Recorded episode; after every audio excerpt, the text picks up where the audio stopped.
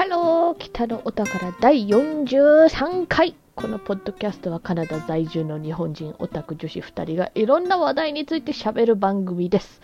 お相手は私カナタと楓のふたりでお送りいたします。これ本当この間すごい唐突に思いついたんだけど、うんうん、なんかコナンくんのさ、うん、ロジックの中で割とよく見るやつだと思うんだけど、うんうん、カレンダーとかに予定が書いてあって、うん、こうね、来週なんとかとかクリーニングとか、例えば、うんうんうん、予定がある人が自殺をするわけがない、これよってこれは他殺だみたいなのあるじゃん。うんうんうん、うつとかだったら予定あっても全然衝動的にねやっちゃったりするよね。うん、そうだね。なんか子供ながらにはそのロジックが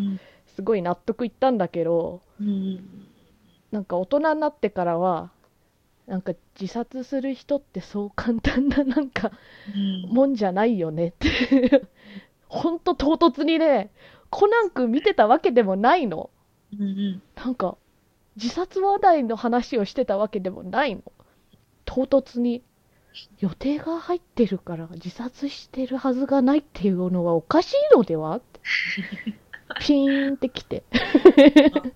はぁって、あのコナンの場合はね、ちょっとあの、うん、推理がないと楽しくないからしょうがないっていうのはわかるけど、うん、とちょっと真面目な話になってしまったんですけど、いえいえ、うん、そうだよね。気持ちのこう、うんうん、アップダウンは本当予定あるかないかにはあんまり関わりが、うん、そうそうそうないよね。その予定作った日はね調子良かったとか、うんうん、あので自殺する時には本当能動衝動的にみたいな、なんかすごい下がってたとか、うん、なんか子供用子供用そんなに子供用でもないかこなんかでもそう、ね、でもなんかうん。蔓延させてしまってはいけないロジックだなとはちょっと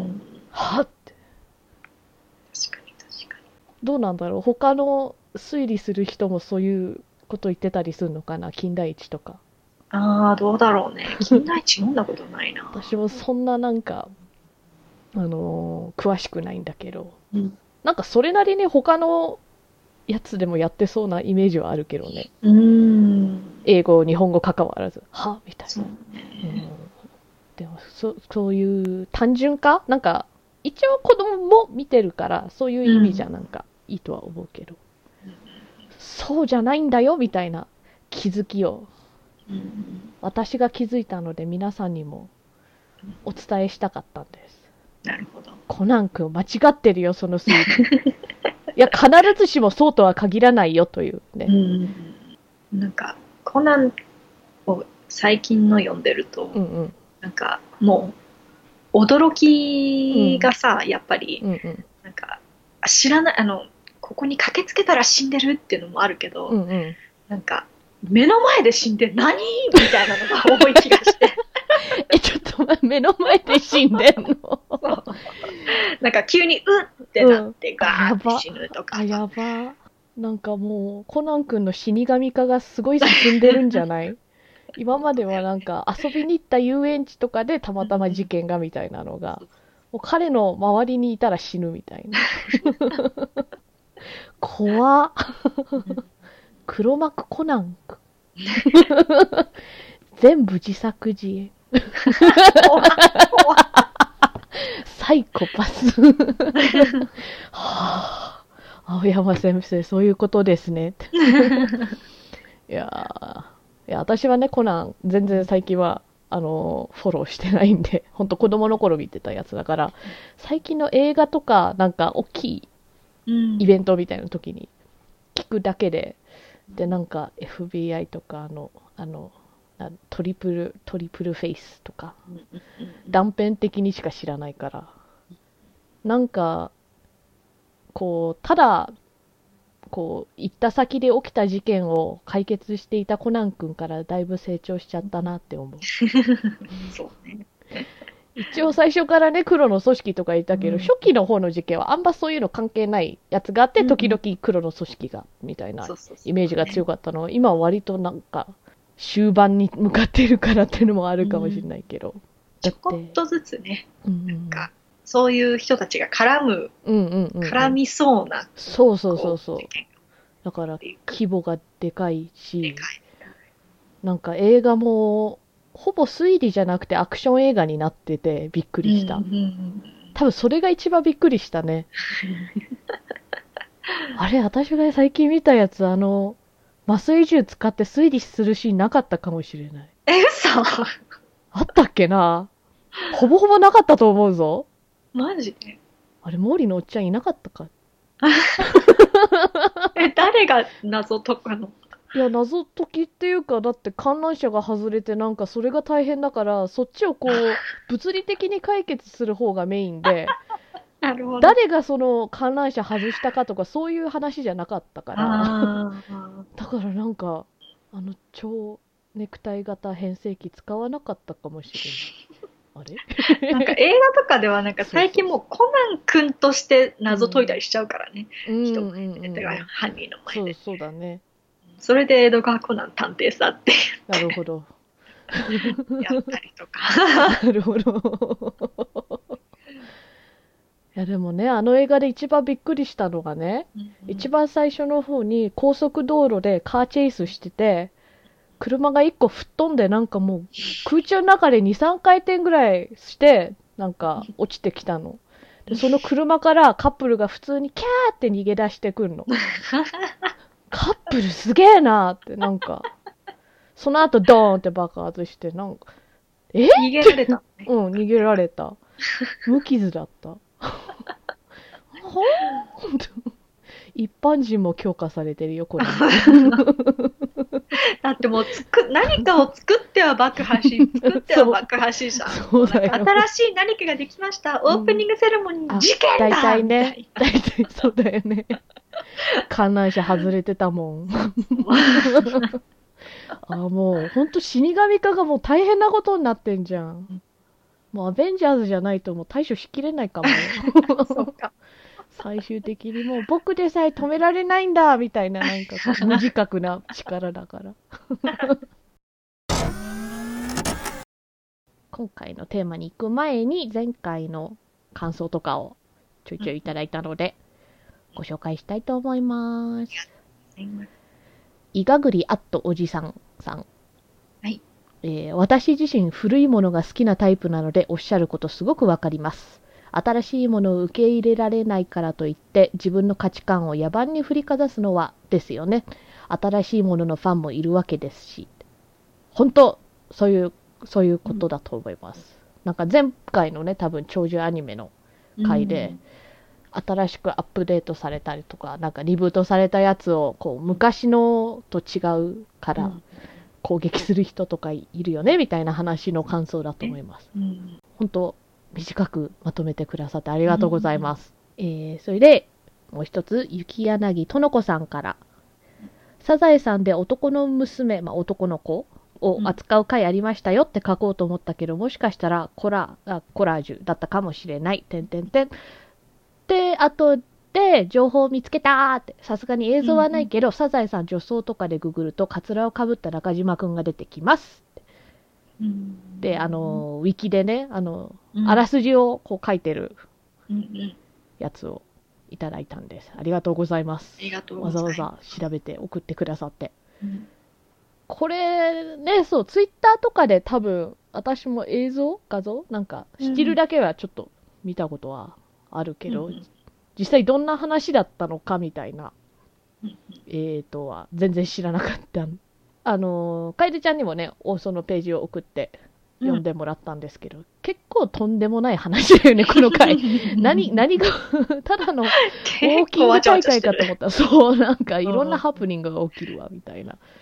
でその中でなぜかその中島くんが女装するっていう。あのあらすじ読む限りなん全然不自然なんですけど、うん、だ, だよね、自然な流れでこうはならないよね。で多分雪柳との子さんも、あのー、価値観をアップデートしてないとか、なんかサザエさんとかね、うん、特にごじゅっしゅうねんだからみたいな、長くやってるからっていう理由で送ってくださったんだとは思うんですけど、うん、個人的にこれを読んでこれは男の娘かという疑問もまずある、ね、確かに中島くんが女装してるから男の娘っていう、まあ、ものは成り立つけど、本人がやりたくてやったわけでもないし、そうなんだよね、ギャグかなみたいな、主な理由、理由がっていうイメージがあるんですよね。だからなんていうかな、うーん、ただそれを出せばいいってわけでもなく、で中島くんも多分これ以降もうやってないんじゃないかな、女装はって。レギュラーキャラとかにね、そう、そういう、これはただ本当なぜかこのウォーキング大会の一番の、えーと、脱落者になりたくないからという理由で女装させるっていうことで合ってるよね。そうだと思う。うーん、ただの女装した男の人だし、どうやら最後までバレないみたいじゃん。だから別にこれを見て、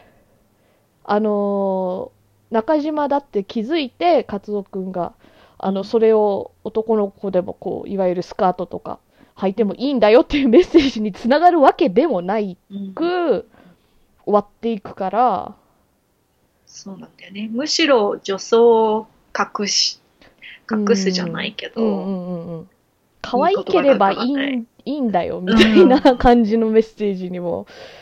なると思うし、うーん、そこまでバカにしているわけでもないとは思うんだけど、うん、良いメッセージを別に与えている感じも全然受けないですね。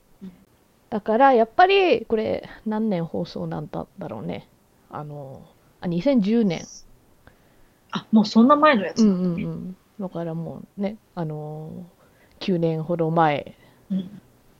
サザエさんでやった内容って言われたら、まあ納得は全然するし、うん、やっぱりまあ別に新しい価値観アップデートとかはないかなって個人的には思いました、うん。なんかまあ、うん、もうじゅうねんぐらい前のっていうのもあると思うんだよね、うんうんうん、なんか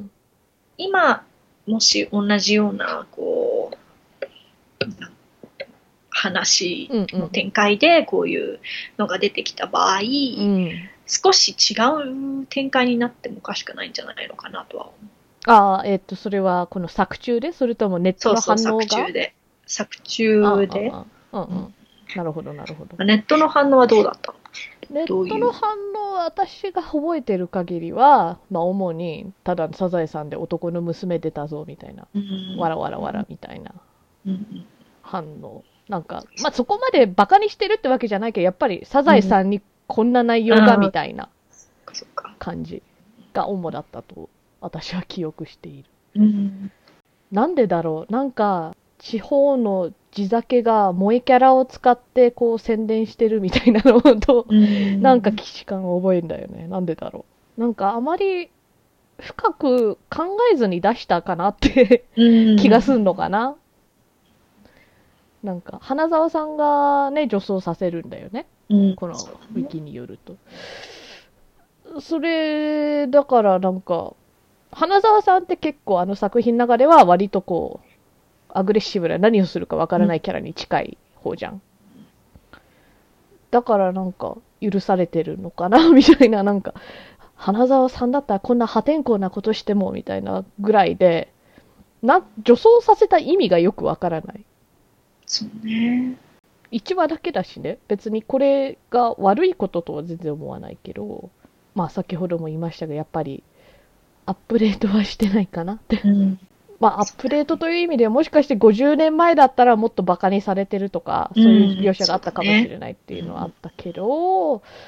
ーん、にせんじゅうねんでこれぐらいっていうのはなんかやっぱりちょっと遅いかなって感じがちょっとしますかね。でこれを機に、例えばもしかして中島くんが実は女装するの好きだったみたいな展開が何回もあったとか、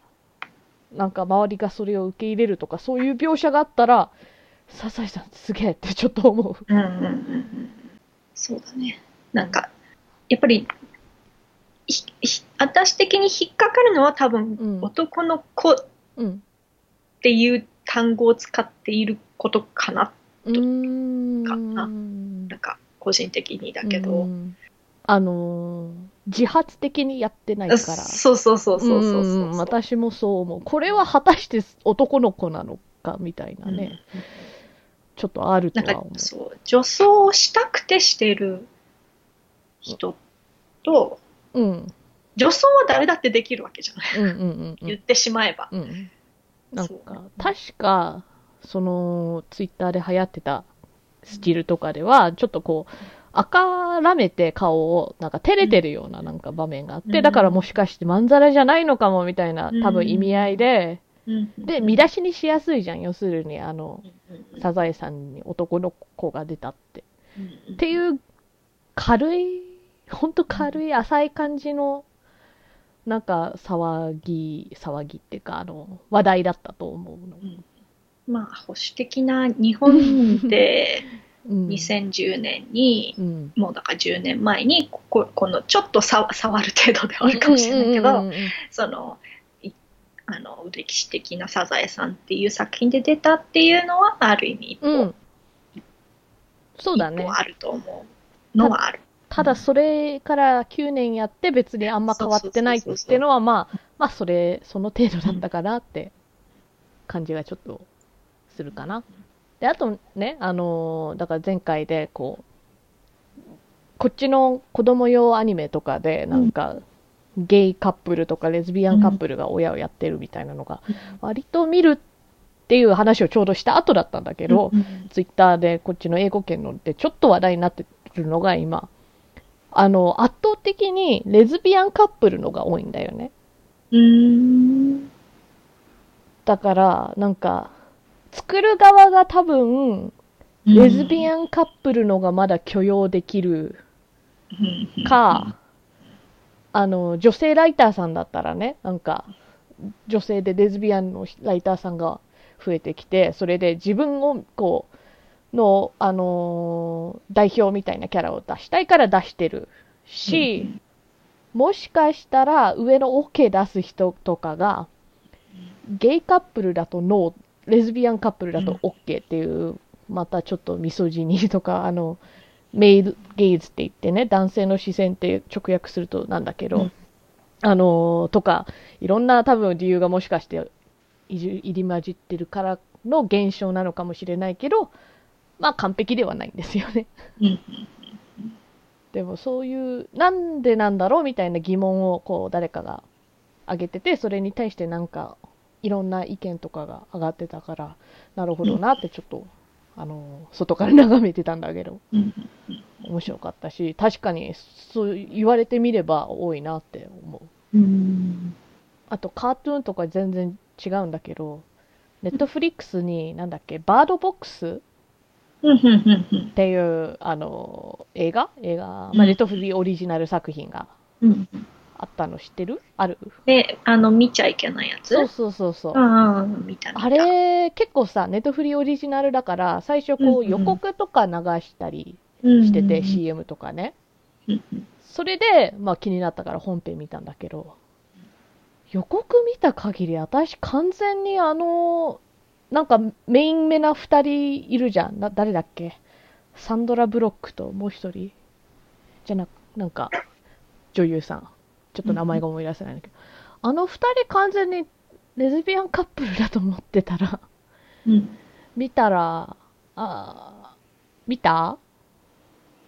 あえ作品を、うんうん、あ見た見た見たあただの姉妹だったね。どのどのふたり？一番最初に出てくるふたり。一番最初。だからお姉さんだか妹とか。あの子供の親か。そうそうそうそう。だからサンドラ・ブロックが確か子供の親で、もう一人付き添いみたいにめっちゃいたじゃん。妹だかお姉さんが。うーん。ダメだ全然記憶にない。最初に死んじゃう。最初うーん。なんだっけ車運転してる時だったっけそれで結構異変を感じるやつ。ああはいはいはい。そうそうなんか予告とかで完全に子供もいるしね、うんうん、あの二人の子供かなってなんとなく雰囲気で思ってたの、うんうん、そしたら違ったの、姉妹だった、うん、それでなんか確か離婚かなんかしてるから、うん、だからシングルマザーみたいななんか、なんか理由があったよね確か、うん、まあストーリー上ねすぐ死ぬからあんま関係ないはないんだけどな, なんだろう、うん、そしたらね友達も一人完全にそう思ってた子がいてああ私だけじゃないかみたいな、よかったよかったって。あのコマーシャルを見てないな、うん、からわかんないんだと思う。うん、じゃあちょっと機会があったらぜひ見てみてください、うん、なんか明確には言わないんだけどなんとなく勝手に映し方が他の作品ではこうカップルとか夫婦とかでありえそうな映し方だったような印象を受けたんだよね。でもこれもそういえばホラーですね。そうだね。なんとすごい私は導入完璧やん。自画自賛。今日のテーマはホラー。はい。はい、ホラーです。ホラーですね。今夏ちょっと終わりかけではありますけど、うん、日本では夏といえばホラー怪談の季節じゃないですか。ですね、私たちね今スタンドマイヒーローズっていうゲームをね、はいはいはい、アプリゲーをやってるじゃないですか、はいはいはい、それでなんか今やってるイベントがですよ、うんうんうん、えっとなんかミステリーブライド、そうそうそうそうって言ってなんかでっかい館に、うん、あのお試し宿泊しに行くみたいな話で、うんうんうん、それがおやみたいな、うんうん、ポルターガイストかな、うん、そうそうそうおやおやみたいな、うんうん、そうでなんか衣装とかもちょっと、うん、ちょっと、うん、なんかゴシックウエスタン、そうそうそうゴシックウエスタンこう、うん、ちょっとなんていうの黒が貴重なドラキュラみたいなそうそうそうそう感じでしょ、うん、でなんか集めてるアイテムがああの缶オケ、うん、そうで私は、うん、最初そのなんかしあのねあのこれをやりますって言った時に、うんうん、なんで今ハロウィン的なことをやってるのかなってすごい思って、確かにしばらくしたら、うん、あそうかほあの、うん、日本的には、うんうん、怖い話は夏だわって思って、すごいなんかもうすでにねホラーをやりますって言ってたから、うんうん、あなんかちょうどいい時にこういう感覚を今覚えたわってはいはいはい、はいすごいびっくりしたのよ。あそうか自分の感覚がずれてずれずれてというか日本のホラーの感覚じゃ今ないんだなって、うんうんうんうん、えでもあれ世界観だいぶ洋風だしそうそうそうだから結構ハロウィン感があると思うね多いよねそう私はもう完全に無視しててなんか、うん、イベントももうねすごい頻繁にやるからもうネタ切れっていうか今これやりたかったんだろうなみたいに思ってたからそう言われてからああなるほどそういうことって今納得した全然つながんなかったいやだって洋風すぎるよせめてせめてなんかろうそくとか集めようよ百物語して、うん、それだったら日本の夏の怪談とかホラー系感じするじゃん、うんうんそうそうそうそうそう、うん、だからなんか本当本当に分かんなくって知らなく、うん、いやいやいや私も気づかなかったもん全然はあでなんかね、うん、あの小話みたいなのが毎日、うんうん、アップデートされてっていうかね、うんうん、そのログインするときねそうそうそうやるんだけどそのそれはまあその洋風感はあんまりなく、うん、まあ怖い話的な意味でいろいろやってる感じで、うんうんうんうんなんかそれはしっくりきたんだけどはなんかどうしてもあの洋風な怖い話のあれがちょっとパッパッピンとこない完全にそうですよ私もだからねやっぱ北米だとハロウィンのあたりがホラーの季節なんですよだからじゅうがついっぱいぐらいがね、うん、特に、うん、あのホラー映画なんかまあ他の季節も全然出るんだけどなんか一番本命のホラー映画とかはやっぱじゅうがつ上映が多いんじゃないかなって気がする、うん、ホラーは好きですか？いやー全然無理ですそうですよね。ホラーはね、やっぱ割と人を選ぶジャンルかなって。いろいろなタイプがあるじゃない？怖い話に。うん、だけどグロもダメだし、うん、バーって押すあの、うん、ね、驚き系、驚きそう、驚き系もダメだし、うんうん、なんか、うん、クリーチャー系は、うん、無理無理無理。うんうん、というゾンビもダメだし、うんうんうん、もういろんないろんなジャンルでダメで、うん、追っかけられるのとかもダメだし。なんか今年ね、一回よ映画見てるときに予告流れてるときに前楓ちゃんがあの自然災害系の映画が好きって言ってたじゃん。だから予告流れてきたら多分アメリカのどっかでなんかハリケーンなんとかに襲われてるみたいなお話で、でこう多分シングルファザーと娘が主人公っぽくて、それでお父ちゃんがなんかその倒壊した家にこう挟まれてるから、それをこう助けに戻る娘みたいな、ああ自然災害系じゃんって楓ちゃんにおすすめしようって思って見てたんだけど、途中からでっかいワニが出てきて、あれあのー、完全にクリーチャーに襲われる系映画になってたから、えー、あのジョーズみたいな要するにあこれはおすすめしないでおこうと思ってあ違ったって、うんうん、最初は完全に自然災害だったんだけど、ほらあの雨でね、要するに家とかも全部水浸しになっちゃって、うん、なるほどね、こうみんながねバタバタと家に挟まれていて、そして別々のところでワニにこう襲われるみたいな映画っぽそうでした。うん、なるほど。うんうんうん、でもあのー、あれもホラーなのかな一応、なんかジョーズってホラー？失礼。えー、ジョーズ。ジョーズ。ジョーズ見たことないんだよね。でもあれも一応見たことないよね。サメになんかでっかい動物に襲われる系もそこそこあるじゃん、うん、あるね。なんかジョーズとか、あとなんだっけ、うん、ブルーなんとかっていうサメに襲われるやつがあると思う。あ、なんか科学者が頭良くしたサメを、あサメが頭良くなりすぎて人間を襲い始めるやつ。へえ。もうそれで言ったら、うん、ジュラシックパークとかも私。ジュラシックパーク私新しめのね、なんかリメイクっていうかリブートのやつと、一番最初のしか見てないんだけど、一番最初の一作目は完全にホラーですよ、あれ。そう、やっぱり。うん。あの、間の持たせ方っていうか、緊張感の出し方はもう完全にこれ子供用映画やないやんって思ったもん。今のリブート版の方が多分、あの、ジュラシックパークもね、多分 いち,に,さん とちょっと変わってったから、うん、そしてだんだん子供用ってイメージがついたのかもしれないけど、今のクリプラ、クリス・プラットが出てるやつの方が全然、ファミリーで楽しめるみたいな感じがあるある。うん、そうかそうか、うん。だってなんかヤギ、グワーっていかれちゃうもん。へえ。一作目。かわいそうに。餌だけど。あと人の腕とかもげたりとか、えー、マジあるあるある、えー、なんかだからああこれは完全になんかホラーホラーと言ってもいいのでは、うん、じゃあジョーズとかもホラーですかね。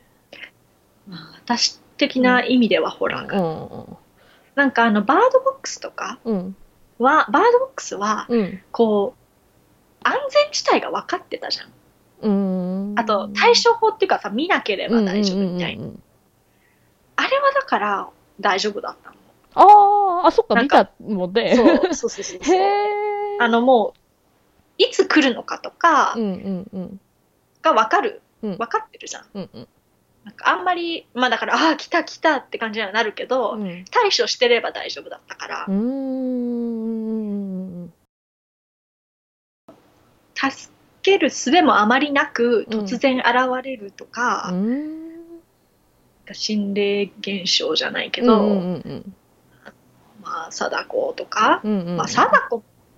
ね、うん、あのまあエビから出てくるっていう感じでもあるけど、うんうん、そういう意味は分かってはいるけども、なんか急にさ振り向いたら立ってるとか、あ、まあそれはね。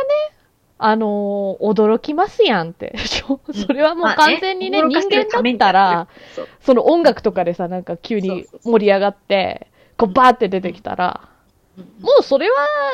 反射神経とかね、そういうものでもうキャッみたいになるじゃん。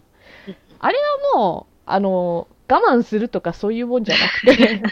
あのそういうわっとかそういう時のなんかアドレナリンが出る感じを楽しむためだよねって思う。そうだよね。そう。うん、一番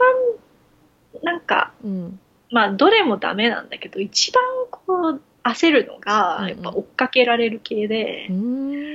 ん、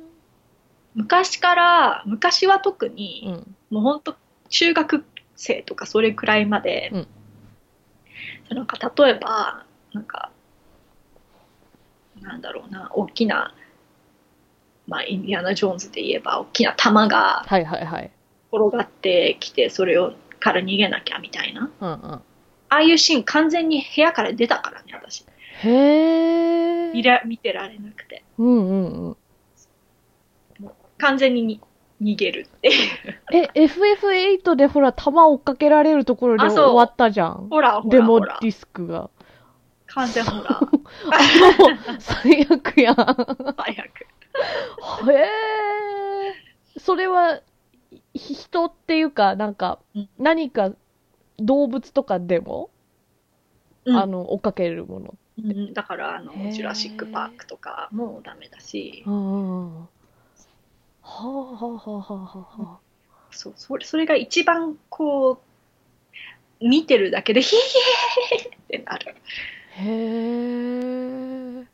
グロいのは、うん、うわーってなるってなって、うん、まあもう、まあ、見なければいいかなっていう、音だけ聞いてればまあまあ音だしみたいな感じなんだけど、に追いかけられる系はもう完全にもう、うんなもう肝が冷える、それこそ本当になんかヒュンってなる、うん、一番しかも長いじゃん、うん、長いっていうからね逃げ切るまで続く嫌だし。じゃあジェイソンとかああれ見たことないけどあ映画がもう全体的にそういう映画じゃん。なんか、うん、ずっと追われてるシーンではないけどもなんかずっと殺人鬼が追ってくるような映画じゃん。それともそういうシーンが目の前になかったらまだ平気？それとも今まだここに殺人鬼が来るかもしれないみたいななんか多分実際に追っかけられてるのが無理かな。まあまあそれはまあしょうがなんかいろんなねシーンでいつ来るかわかんない。まあそれもすごい嫌なんだけど、うんうんうん、一番無理なのがやっぱ追っかけられるやつかな。だから、うん、前もど前もどっかで話したかもしれないけど、うん、前にね、うん、あのプレイさせてもらった、うん、な, なんだっけあああのサイコブレイクのそうそうそうかな、うんうんうん、ゲームで最後、うん、最後っていうかねその一章かな、うん、そうそうそう最後にそうそうそうもう逃げるしかないじゃんあれ。そうそうそうそうエレベーターまでね走るんだけどしかも怪我してるからねちょっと遅いんだよね。そうそうそう遅いんだよね。そうもう完全にだから、うんうん、ほんと立って、そう立ってそうその場で足踏みみたいにして う, うわーってこう本当に叫びながら調査しててすごいなんかキャラになりきってるって思ったああなんだろうな ん, なんかねゲームだと特に、まあ、映画でも、うん、そうなんだっけゲームだと特にああいうシーンってこうプレイヤーにそういう逃げるのを体感させるために操作はさせるけど、うん、ちゃんと操作すれば逃げられるじゃん、うん、っていう安心感があるからあんま怖くないんだよねそこは。そう、うん、あそこまで来たらもうほぼクリア確定だなってなんか感じて、うん、まあ最近はちょっとプレイ動画とかであのねそういう追っかけられる系のを見て、うんうんうんまあ、なちょっと慣れつつあるけど、うんうんうん、あのそれでもやっぱ追っかけられてる間とかは、うんうん、ずっと花井くんと一緒に、うんうん、はあはあはあ、言ってる実際に言ってる時もある。はあ。カーチェイスは？カーチェイス映画とかのあーあれはあんまりへえ。まあちょっとあるけど、うん、でもまあそんなでもないな。ああ、車はいいんだ。ああ、アクション映画とかのね、カーチェイスは基本的にそうだと思うけど。へえ、あ、じゃあ車はいいんだ。うん。それとも車がいいのか、なんかこう、追っかけられてる本人も割とこう、かっこつけてたりみたいな、なんかそういう落ち着きがあるあ映画が多いじゃん。まあ、そ,、ね、それであえてギャグで横に、オーマイガー、オーマイガーなんか、なんか、あの、めっちゃね、叫んでる人がいるみたいなのも、あるはあるけど、基本的には落ち着いて車運転してる人が多いから、そ う,、ね、そういう方かな。確かに、わーわー叫びながら運転しないもんね。もうすっごい集中しながらするもんね。うん。運転。わかんないや。ああ。もっとでも、うんうん、早いからかな。早いといいのなんかまあ、カーチェイスってどっちかといえば、そのなんか、車のアクション。まあね。うん。そっちに逆に気を取られて追っかけられてるというよりは、うん、こ車がこんな動きをみたいなのに集中してる、うんうんうん、追っかけられていても、うん、へえ、じゃあ そ, そのカーチェイスの場合はなんかその追っかけられてるっていうのよりもアクションのかっこよさとか、うん、なんか音楽との相まってのかっこよさみたいなのが勝るみたいな、うんうんうん、へえ、じゃあ殺人鬼に追われてたら車でジェイソンが車に乗ってなんかナタが前についた車かなんかに乗って追っかけてくる、うん、で主人公も車に乗ってんの。まあ多分コンセプトとしては怖いんだろうけど、うんうんうんうん、車があるってことはカーチェイスの何かアクションがあるんだろうなっていう目で見てると思う。なるほど。じゃあでも主人公が生身で相手がなんか車かあのーうん、バイクとかだったら怖い。怖い。はあはあはあ。なんとなくわかるような気はする、うんうんうん、線引きっていうかね、なんか、うん、でもそんなダメだったらね、ホラーダメじゃんって思ったなんかあのー、このカーチーズとか そ, その下りの前からいろんなものがダメだったりグロもダメだしみたいな、 そ, そらねホラー楽しくないわなみたいななんか唯一やっぱりまあホラーい見てもいいかなと思うのはやっぱりハロウィンの時期だね。うんうんうん。まあそういうもんだしっていう意味で。うんうん、なるほど。あと友達とみんなでなんかワイワイこう喋りながら見るとだいぶ半減はするよね。まあ、そ, はそうそうそう。うんうん、あの映画館でなんか喋っちゃいけない状況とか暗い中見るとはもう結構違う。みんなで突っ込みながらやるのはまだ大丈夫。うんうんうんうん、だからね、私は割とホラー好きめな方なんですけど。うんうん、もう完全に理由がほんと逆だもん。なんか、グロいけど、綺麗な瞬間があるんだよ。絵的に。ほら、わかんないでしょ。わからない。なんだろうな。なんか、特にね、ハンニバルっていうドラマシリーズがあるんだけど、うん、あれとかもうほんとこう、殺人、がいてと他のねあの殺人者とかもいるんだけど い, いちいちなんか死体が綺麗なんだよ。アートみたいっていうか、うん、だから他のホラー作品とかでもなんかねそういう瞬間があったりするの。まあねそれも作品によったりするけど、なんかただ完全にグロなだけよとか。それは倒れ方が綺麗とかそういうこと？なんか血が綺麗なの。血？あ、もう完全に発言がサイコパスに聞こえる。あくまでね、一応前置きますけど、完全にフィクションで、こう実際の俳優さんとかが殺されてないからって知ってるから、あの、楽しめるっていう大前提ね。これが現実の事件だったら、もう完全に嫌悪感しかないですよ。こう、作り物だからこそいい、OK。私は許容できるっていうね。絵的なこともあるし、幽霊だったらなんか人間のこう恨みつらみみたいなお話が多いじゃないですか。それとか殺人鬼とかでも何か悲しいことがあったきっかけでなっちゃったとかなんか、なんか理由があるものが多いじゃん。なんかそこにこう人間の本性じゃないけどこういう面も人間にあるよねみたいな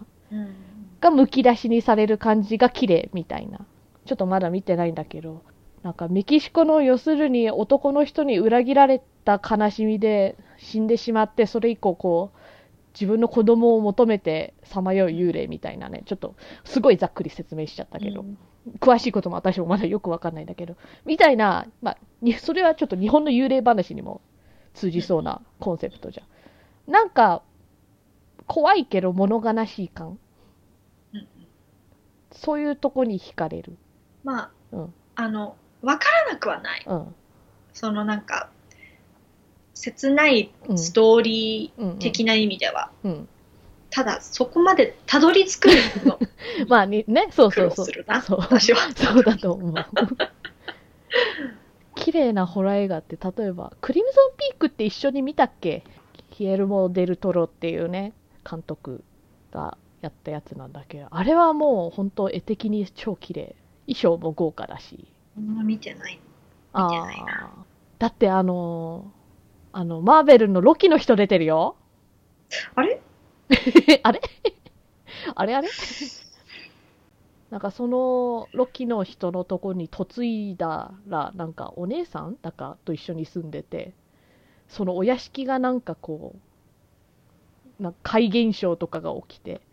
その新しく嫁いだ女の人がいろんなものをこう追求していくみたいな。で見た目がね多分ゴシックホラーみたいな。うん。ちょっと待ってね。一回私たちのハロウィーンの集まりで見には行ったんだけど、全員じゃなかったからちょっとそこに楓ちゃんがいたかどうか思い出せないんです。なんかこの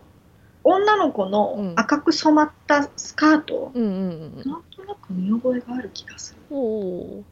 じゃあ見てから記憶から抹消されたかもしれないなん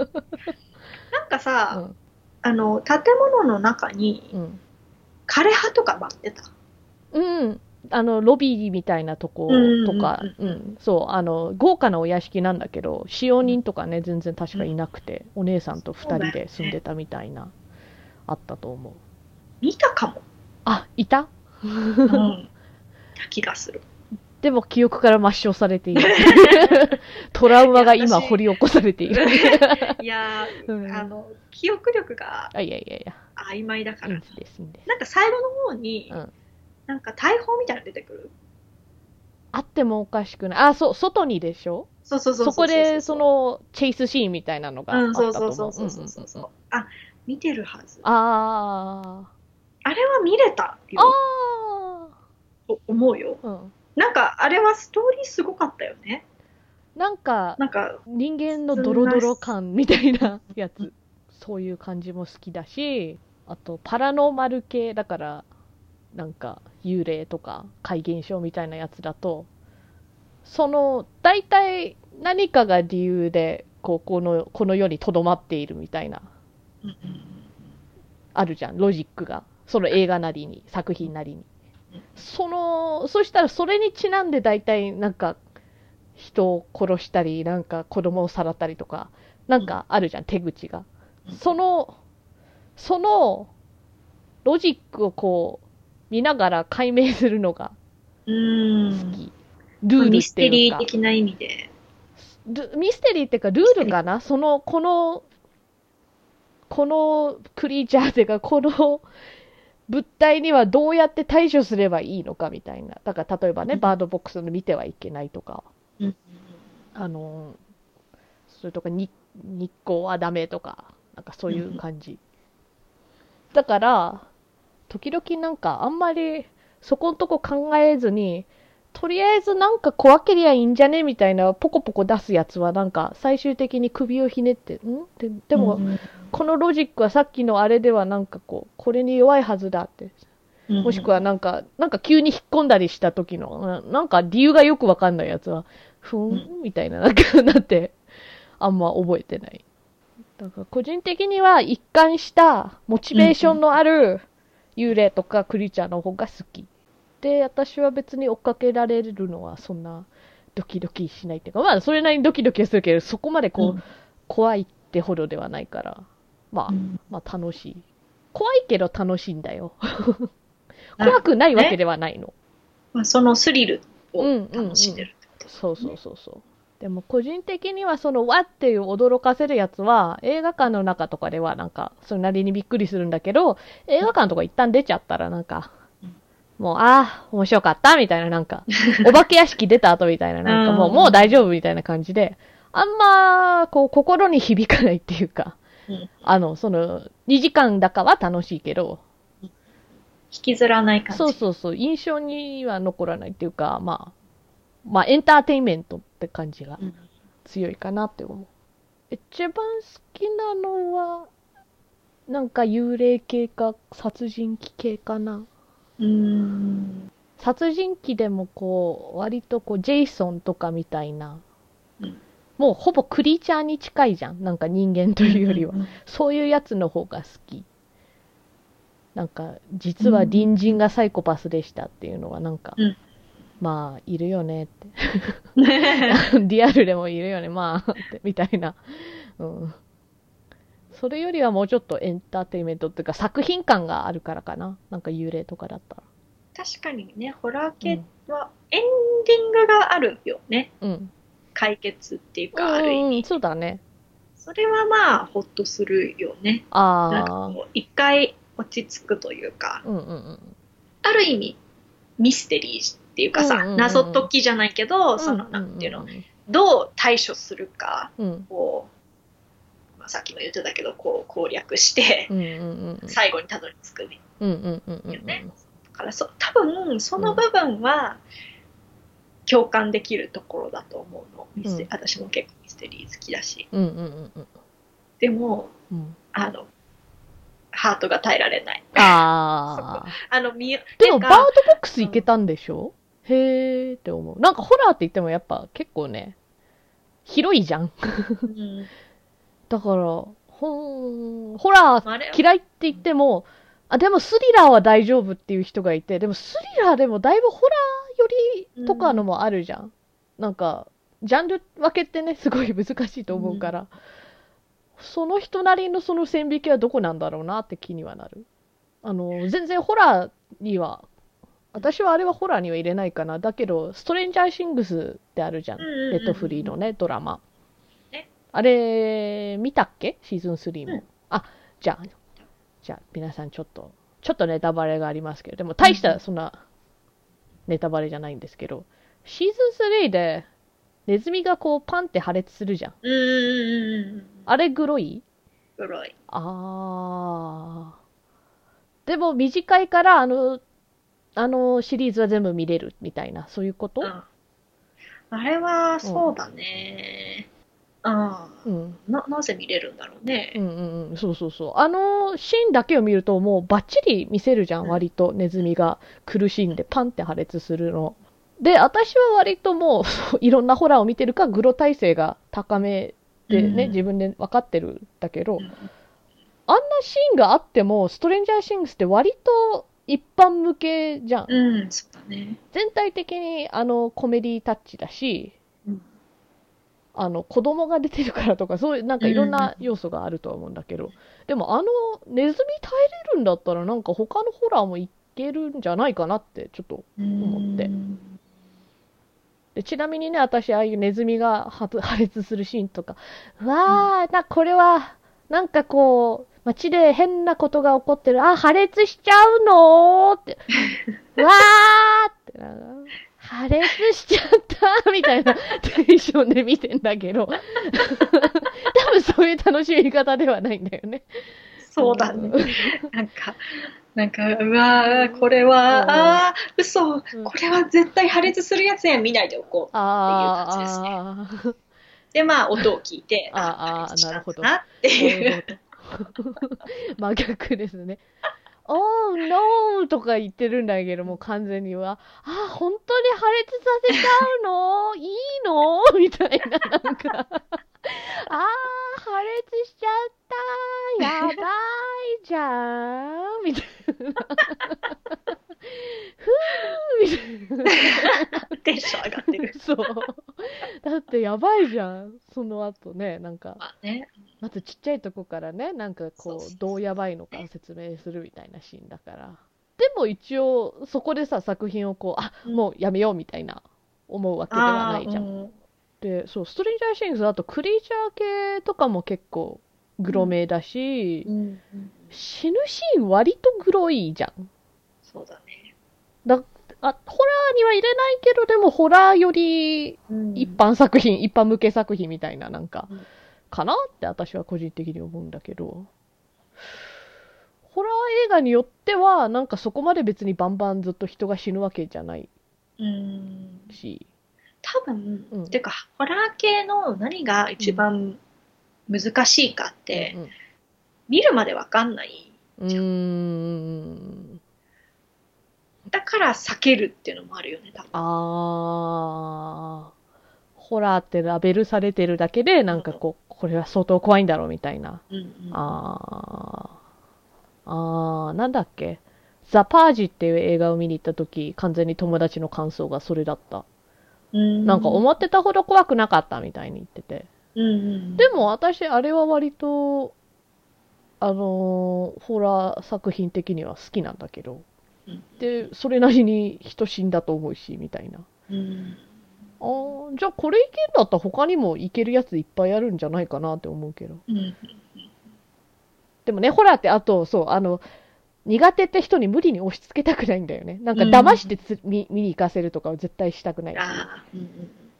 あの、そういうジャンルじゃん。そうだね。ダメな人はダメだし、そのダメがどれぐらいダメなのかって、なんかよくわかんないじゃん。うん、ちょっと、ふわふわしてるっていうか。だから、無理にはとは言わないんだけど、不思議だなって思う。なんか嫌いって割には、なんか結構、あ、見たら、あっけらかんとしてたりもするから、うん、私呪音見たんだよね、映画館で。すごいじゃん。私見てないよ、呪音。え、嘘、一緒に行ったよね。え、あれ、高校の時行かなかった？呪音。呪音見てない。あの男の子があーってやつ。うん、え、コマーシャルとかで知ってるけど、呪音は見たことないよ。嘘。だってまあ共通の友達一人と、うんうん、リングならあの、誰かのお泊まり会で見たよ。あ、違う違う違う。リン、まあ、あれも見たけど。うん、寝たけど。寝ちゃったけど。あれも見たんだよな。うん、あのね、アメリカ版のリングと日本語版両方見て、両方とも日本、同じようなタイミングで寝ちゃった。最初のお家でさ、なんか貞子がこう、ボーイを振るって、うん、わーって言って、これは一体何なんだみたいなので本編に入るような感じなんだけど、うん、その本編に入るあたりで大体寝た。どっちも。だからよくわかんない。だからそう、実はリングを見たことないんです。小説は読んだけど。呪音は、うん、あのー、見たことない、私。あれ怖い。ああ、ほら。誰かと。見たはずなのに。うん、あれは怖かったけど、うん、まあ、あのね、高校生の時だったからっていうのもあるかもしれないけど、うん、なんとなく、はあ終わった、なんか、うん、よかった、解決してって思って、うん、まあ、だいぶ見れなかった部分もあったけど、うんうんうん、それなりに見れた、うん、あれはなぜ見れたんだろうな、うん、ただ顎が落ちてくる、顎が落ちてくる、あのなんか幽霊みたいなのの顎がないみたいな、うん、ないないんじゃなかったかな。へーっていう感じの取れちゃうの生き物が、うん、取れるんだか取れてるんだかちょっと忘れたけど、血だらけで、はあ、大きいもの飲み込めんじゃん。そういうそれは考えたことなかった。それはだから無理だ、うん、そこが一番無理だったっていう。あ、怪奇現象とか男の子があーって声出してるのとかはまだ大丈夫だったんだけど、うん、そこが一番ダメだったっていう記憶がある。ほー、あ、見てみたいな。結構見てない作品あんだよね、ホラー好きと言いつつ、うん、だって私こんな今はホラー好きと言ってますけど、昔学校の怪談とか見てもガンギャン泣きしてたからね、うん、あそうだよね。あれ、あれ私いっこしか見たことないわ。そう。だから二度と見なかったみたいな。そう、うん。出た当時だから、私たち、もう本当リアル小学生とかだよね。そうそう。だからもう、いやーってなんかもう。なんか浮いてるスイカ？そうそう。それのやつ見た？それそれそれそれ。ああ、同じ同じ。同じ、最初のだよね、確かあれ。最初のなのか、あれ。わかんない。スイカあれ、メリーさんだっけ？あやーちょっと詳しいことまで覚えてないな。もうほん、うん、もうだからあれはもう本当友達とワイワイしながら見て、うん、まだ大丈夫だったっていうのと、うんね、あとあれで笑ったなんじゃこりゃって、うん、あちょっと突拍子もなさすぎてみんなで笑っちゃったっていうのを覚えてる。今見たらもう完全にいけると思う。そうだよね。なんだっけテケテケとか出てたような気がする、うんこの階段系はだから全部避けたわ、うんうんうん、それですね逆に見てみたいね確かにね今、うん、そうあれならあれでもその頃は確かになんかギャン泣きだったんだけどその後なのかな逆にトラウマになったからかななんか結構都市伝説とか学校の階段系とか読み漁ってたなうーんなんでだろうでもあったよね学校の怪談系の本とか、うん、そうなんか図鑑みたいなのがお気に入りだった、ね、そうそうそうそうそううちあったわあ読んだわあ流行ってたってのはあるかもしれない ね,、うん、あるねなんか友達で結構そういうの好きな子もいて、うん、お話とかしたりしたからなんかこっくりさんとかねそうね、うん、こっくりさんを試したことがあった、うん、成功はしなかったけど、うん、みんな引っ張んなかった動かなかったんだよね。いや う, うちのクラスはみんな動かそうとしてたから逆に動かなかった。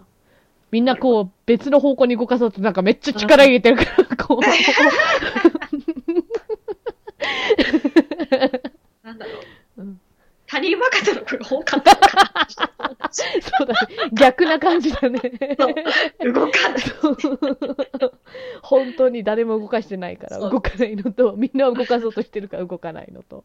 最近目の綺麗だったなって思ったホラーは、うん、アナイアレーションっていう作品、うん、個人的に私これ エスエフ ホラーとかにジャンル分けするけどこれは超綺麗だったし超怖いお急にわって驚かせる系ではないんだけどあそういう部分もまあちょっとあったかでもこれは結構ストーリーもなんか好きだったこれもクリーチャー系あのー、アメリカの一部分がねなんかオーロラみたいなこうキラキラしたカーテンみたいな状態で覆われててでどうもそれがこう地球外的ななんか謎の本当ねものなのでこう何回もそこの中に調査隊を送るんだけど誰も帰ってこないんですよでこの主人公のナタリー・ポートマンの旦那さんも軍関係の人でそこに送り込まれたんだけど彼一人だけ生還して帰ってくる生還したはいいけどあの植物人間みたいな結構もう渋滞状態だから、うん、特に何も証言できるわけでもなくでまた調査隊を送るってことになったからあの中で一体何が起きてるんだろうと、うん、あのいろんな今まではどっちかというと兵隊系の人が入ってたんだけど今回はなんかサイエンス系の人を集めて調査しようっていう謎のエリアを探索しようみたいな中でいろいろ起きます面白そうあのコンセプト的にはすごく面白そう、うんうんうんうん、見れるかどうかが見れるんじゃないかなって思うそこまでグあグロいわグロい部分もあるはあるけど全体的にグロい作品ではないと思うからそこだけ目閉じるとかすればいけるんじゃないかなって思うなんか結構自然物が多いエリアでなんかそこだけわっさー花がめっちゃ生えてるみたいなそういうとこはちょっと綺麗よでも怖いとこは結構がっつり怖いんで結局謎は解けるわけだよねうんならちょっと気になるから、うんうんうん、なんかあのネタバレになっちゃうかもしれないけど、うんうん、バードボックスは別に、うんうんうん、あさあ、うん、謎が解けるとかでもないじゃん最後、うんなんかそれがちょっと一つがっかりポイントだったんだよね私的になんかまだ続きがあるっぽいよあ、あるの？あの作る予定かもしれないし本が元らしいからあ本がなんか続きがあるらしいからあなるほどわかんない続きで解明するのかどうかもよくわかんないしね、うん、だって、ね、ホラーじゃないけどさメイズランナーももうちょっとネタバレしちゃいますけど、うん、見た見てああいっこめ見たっけ、うん、多分一緒に見てると。ああ、あれも実はなんか病がこう周りで蔓延してて、それのワクチンを探すためになんかあの若者たちを閉じ込めてたみたいな展開なの、うん、で最終的にワクチン見つからずにあの若者たちはなぜか抗体があるから集められてたわけ。はだからそいつらだけをこう安全なところに送って新しい文明を築こうぜみたいな、うん、結局原因は解明してないみたいな、なんかそうだ、ね、放棄したやつ、うん、へって思ったもん。本を読んだ時あのエンディングブチ切れたもん嘘だろってあとホラー作品でおすすめは確か映画おすすめ会でおすすめしたと思うけど、うん、キャビン・イン・ザ・ウッド、広大キャビン、あれはホラー映画のパロディってかオマージュみたいだから面白い。ホラー映画あるあるみたいな満載だから、うん、私前も言う、うん、見てないって言って実は見てるんだっけ。そう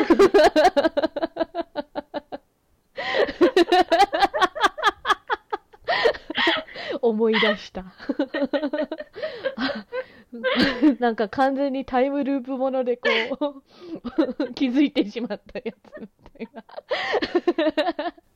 あれデジャブみたいな。クリス・エヴァンスが出てるやつだよね。あ違う違う、そのクリスじゃない、そうそっちのクリス。そうだよね、そうだよねあよかった、思い出した自力で思い出したなんかあれ同じこと言ってる気がすると思ってでもね、なんかホラー作品って時々古すぎるとまたなんか全然見れたりするよね。なんか学校の怪談もさっき言ったけど、だいぶ多分 シージー とかエフェクトとかも古くなってるじゃん、そうだね、っていうのもあるし。一回ね、私あのー、飛行機の中で映画見れるじゃん、うんうんうんうん、その時にジャンル分けされてるじゃん、うん、トレマーズっていうホラー映画が完全にコメディのところに分類されてまして、うん、えこれ間違ってるよって名前からして違う気がするよね、うん、でもねこれ結構古い映画なんだよね。うーん、トレマーズってね、あの地震とかなんか地鳴りみたいななんか意味なんだけど、なんかこう地中の中をミミズ的な生き物がいて、そのだから振動を頼りに人を食っつまうみたいな映画なわけですよ。でかのケビン・ベーコンがもう若い頃出ててせんきゅうひゃくきゅうじゅうねんだそうです。うーん、それで確かにねその時その映画を見たんだよねって、うんうーん、今見たらコメディと思われてもしょうがないかなみたいななるほど。なんか地中の中から攻撃してくるから、要するにもうちょっとあの屋根の上とか乗っちゃうと振動が伝わりにくいからこう襲われないみたいなロジックとかで、みんな屋根の上に登るんだみたいなのとか、近くにいるときみんな振動でバレないように止まるんだみたいな、ただ人間がこう上で止まってるだけの絵みたいななんか確かにコントかなってちょっと思われてもしょうがないかなって思うけど、でもちゃんと正統派ホラーだったよ。なるほど、うん、ただ古いってだけでねちょっと滑稽に見えちゃったりとかね、うん、しょうがないよねそれはって。だって私あのヒッチコックのサイコってあるじゃん、有名なやつ、うんうんうん、そうそうそうですね。あのまあね、中学生の時見ようとしたからってのもあると思うんだけど、最初の方で飽きてね、みんなであの見るのやめたもん。多分そのシャワーシーンも見なかったかもしれないな、うん、見たっけな。結構最初の方でね、もう見るのやめちゃった。うん、せんきゅうひゃくろくじゅうねんの映画だもん。なるほど。中学生には早かったよ。怖いからとかでもなくてね、本当にただ、うん、つまんないって思っちゃってうんうん、うん、うん白黒だったし、あそうと言いたい。今ならもうちょっと見れるかもしれないけど、うんうんうん、白黒だったと思う。そっか。サムネが中大学時代見たんだよね、うん、あ大学時代だったらまだ見れると思うけど、うん、最初の方特に何も起きないシーン多くない？そうそうそうそうそうそうそう、それで飽きちゃったんだと思う、うん、で、あの有名なウィンウィンのシーンは全く怖くなかったです。うーんまあ、まあしね、どうなるか知ってたからっていうのもあるかもしれないけど、そう有名すぎて、うんうん、でもその実際こうザシュザシュみたいな音はするんだけど、うん、別に映らないわけなに、うん、そうそうそうそう、当時にしてはやっぱね斬新とかだったと思うの。斬新、そうそうそうそうそうそう、なんかやっぱこのホラーをホラージャンルを確立させたっていうか、なんかメジャー化させた監督みたいなもんだから、うんうん、今同じぐらいの恐怖を感じるかと言われたら多分感じないけど、でも勉強になるみたいな意味では 見, 見る価値はね多分あると思う、ね。ジェイソンとかも割と古いじゃん。ジェイソン古い。それ今見ても怖いの？いっこめしか見てないの実は。あ、違う、いっこめと一番新しいリブートかなんか、うん、スーパーナチュラルの人が出てたから、うん、いっこめそれなりに怖かったよ。うーん、じゃああれはやっぱりまだ怖い感じなのか。うーん、でもなんかやっぱ殺人鬼が急に襲ってくる系ではあるから、うん、なんかそういうの怖くなかったら別に怖くないっていうか、なんだろう、あんま滑稽には私は感じなかったかなって思う、うん、で、あとなんだっけ、シャイニング。シャイニング見たことある？結構有名なやつだよねこれも。あのブラピが顔出してるやつ。ブラピじゃない。あ、ブラピじゃないのかね。ジャック・ニッケルセンですね。あ、そうだ。だってこれせんきゅうひゃくはちじゅうねんの映画だよ。ブラピ当時はこんな顔してなかったの。そう、あのー、なんだっけ、斧かなんかからね、壊したドアの隙間から、あのー、出してるやつね。そこも有名だし、多分なんか、長い廊下にこう、ドレスを着た女の子が、双子がいて、そこでなんか大量の赤い液体が流れ込んでくるみたいなシーンとかも有名だと思う。不気味は不気味だったんだけど、よくわかんないっていうのが正直な感想でうーんとエンディングもなんかよくわかんなかった。うーん、不気味なようなよくわかんないから、はてなはてなはてなで終わっちゃうみたいな。でね、なんかこの顔を出すシーンがさ、なんだっけ、Here's Johnny って言って有名なわけ。なんかパロとかね、よくされるシーンなんだけど、ジョニーじゃないんだよ、この主人公。あれ？だから、Here's Johnny、ジョニーが来たよってどういうことって思ったら、なんか当時かなんかの有名な広告コマーシャルのキャッチフレーズかなんからしいの、うん、それはとても自主的でわからないね。そうそう、なんかわかんない、アムラブニットみたいな感じなのか、うん、でもそうだとしてもここでそれを言う意味もよくわからないしみたいななんか当時の人だったらもうちょっと自然とこう何か意味がわかるのかなみたいな感じもちょっとした、うんうん、ちょっとよくわかんなかったです。あとリメイクされたイットもそこそこ怖かったけど思ってたほど怖くなかった。うーん、けどそれはあくまで私のね感覚なんで別に信用しないで見ないでくださいなんかね、人によってはめっちゃ怖かったじゃんって苦情はちょっと受け付けられませんほーんみたいな、まあ、結構怖かったは怖かったけど、なるほどなみたいな。まあ、あと後編に続くみたいな感じだから。ああ、そうなのか。そうそう、まだ出るの？今年出るの？うん、今年のそろそろだと思うよ。だからハロウィーンかなんかに。ああ。大人になった時代の描くわけ。前半は子供の頃の話で、うん、でその何年周期かなんかで起きるみたいな話だと思う。うん。そうだね。なんか時代背景とかも関係あるかもね。うん。だって貞子今動画から出るんだろ？そうなの？あ、違ったっけ？テレビじゃなくなっちゃう。うん。やばくない？パソコンとか携帯とか。そうそうそう。YouTube とかから出てきたら。携帯から出てきたら怖いね。ねえ。だけどちっちゃいね。いや、どうなんだろう。こうニュって大きくなったらああ、それは嫌だよね。ね、画面はただの入り口で、そうそうそう、そこから。違ったっけ？なんか割と最近貞子出なかった。あ、ほら、映画貞子にせんじゅうきゅうねんって書いてあるよ。へえ。まあもしあの YouTube 返せるんだったら結構やばいなって。でも貞子もそういう意味じゃジェイソンみたいなもう一番最初の貞子と別物に近いこう、うん、こう貞子という新しい概念が生まれてるような感じを感じる。まあ、特に私あの本能しか知らないからうーん本能貞子とはだいぶも う, こうクリーチャー感出てるっていうか、うん、あと最近はなんかあのなんか始球式でボール投げたりするし、うん、え去年だっけ一昨年だっけだどっかの J, J リーグじゃねえやあの野球の始球式で投げてた、うん気がする、うん、そうリングも見てないしなあれも見てないしなエルム街の悪夢エルム街の悪夢あのフレディっていう横島となんか帽子をかぶったおじさんは知らないなんか切り裂くような気がする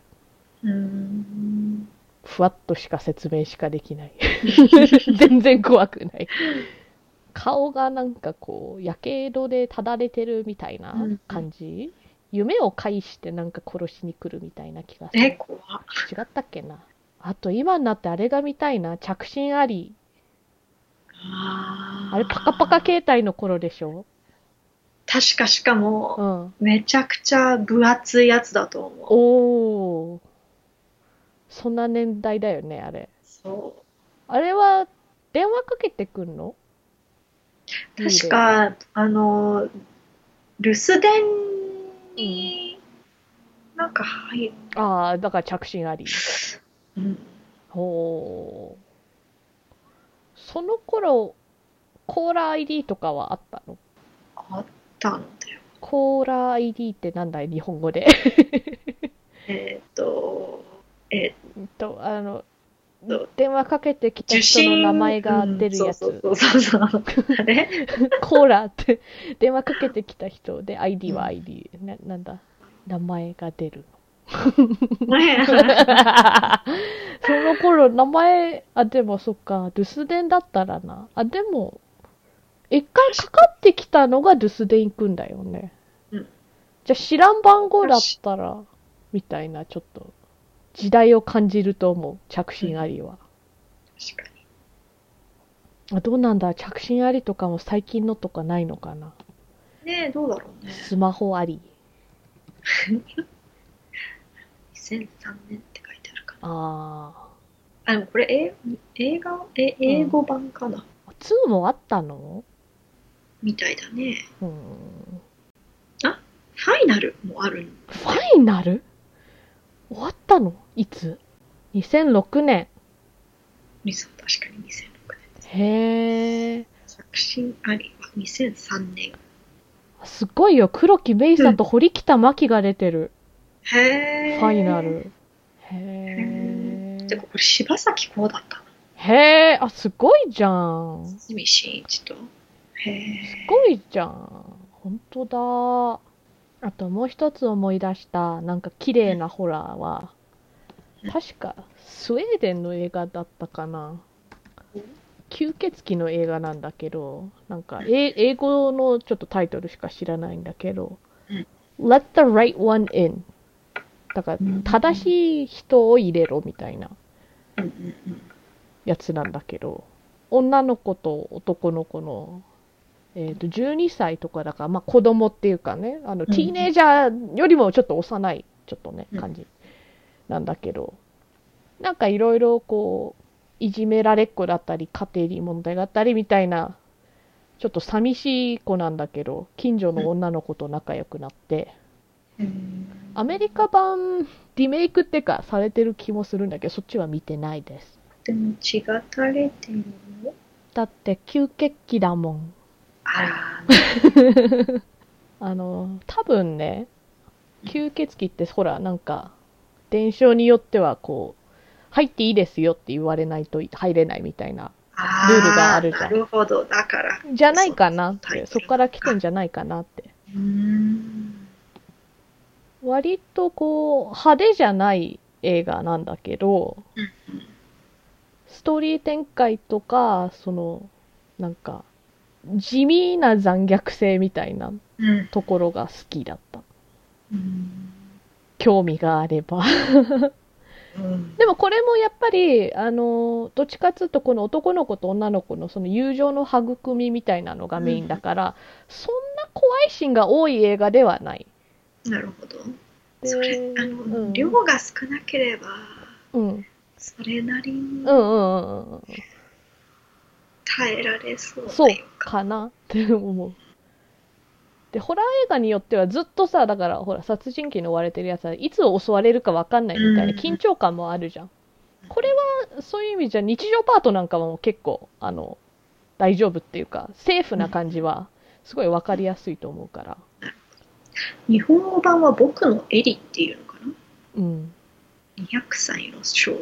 うん、ネタバレやんそこでもう。そうあんま好きじゃない放題僕のってなんやねん確かに確かに僕とエリでもいいしね。そうそうそう、なぜのにしてしまったのかな。の一応そう僕視点ではあるから、うん、主人公ではあるんだけど、でもなって Let the right one in で、あと英語版てかアメリカ版は Let me in だからそこからだいぶかけ離れたかなって確かに思ったえ、それはなぜ変えたしすごいタイトルなのにうーん、結構そう気に入ってたのオリジナルが。だからしかもなんかその波線にひゃくさいの少女とか書くじゃん、うん、うーん打足みたいななんかうーんタイトルで全部説明しなくてもいいと思うんだけどな。私は割とこう放題にこういろいろいろんな複雑な思いがある人なんでこれで多分一回できちゃう。だってさ着信ありの英語版の One Best Call はまだ全然わかるじゃん、うん、着信ありってかこれはだから一個コールってかコールをミスった、うん、そうそうそうだからボイスメールに一個残ってますよとかそういう意味だから着信ありのまあ英語版って感じがするんじゃん。なんでや、えー、北のお宝、次回のテーマは読書の秋を予定しています。質問などありましたらメール、メールアドレスすべて小文字で北のお宝 ジーメールドットコム もしくはツイッター北おたに送ってください。ツイッターの説明文にメールフォームへのリンクも貼ってあります。ではお相手は楓とかなたでした。それではまた次回、さようなら。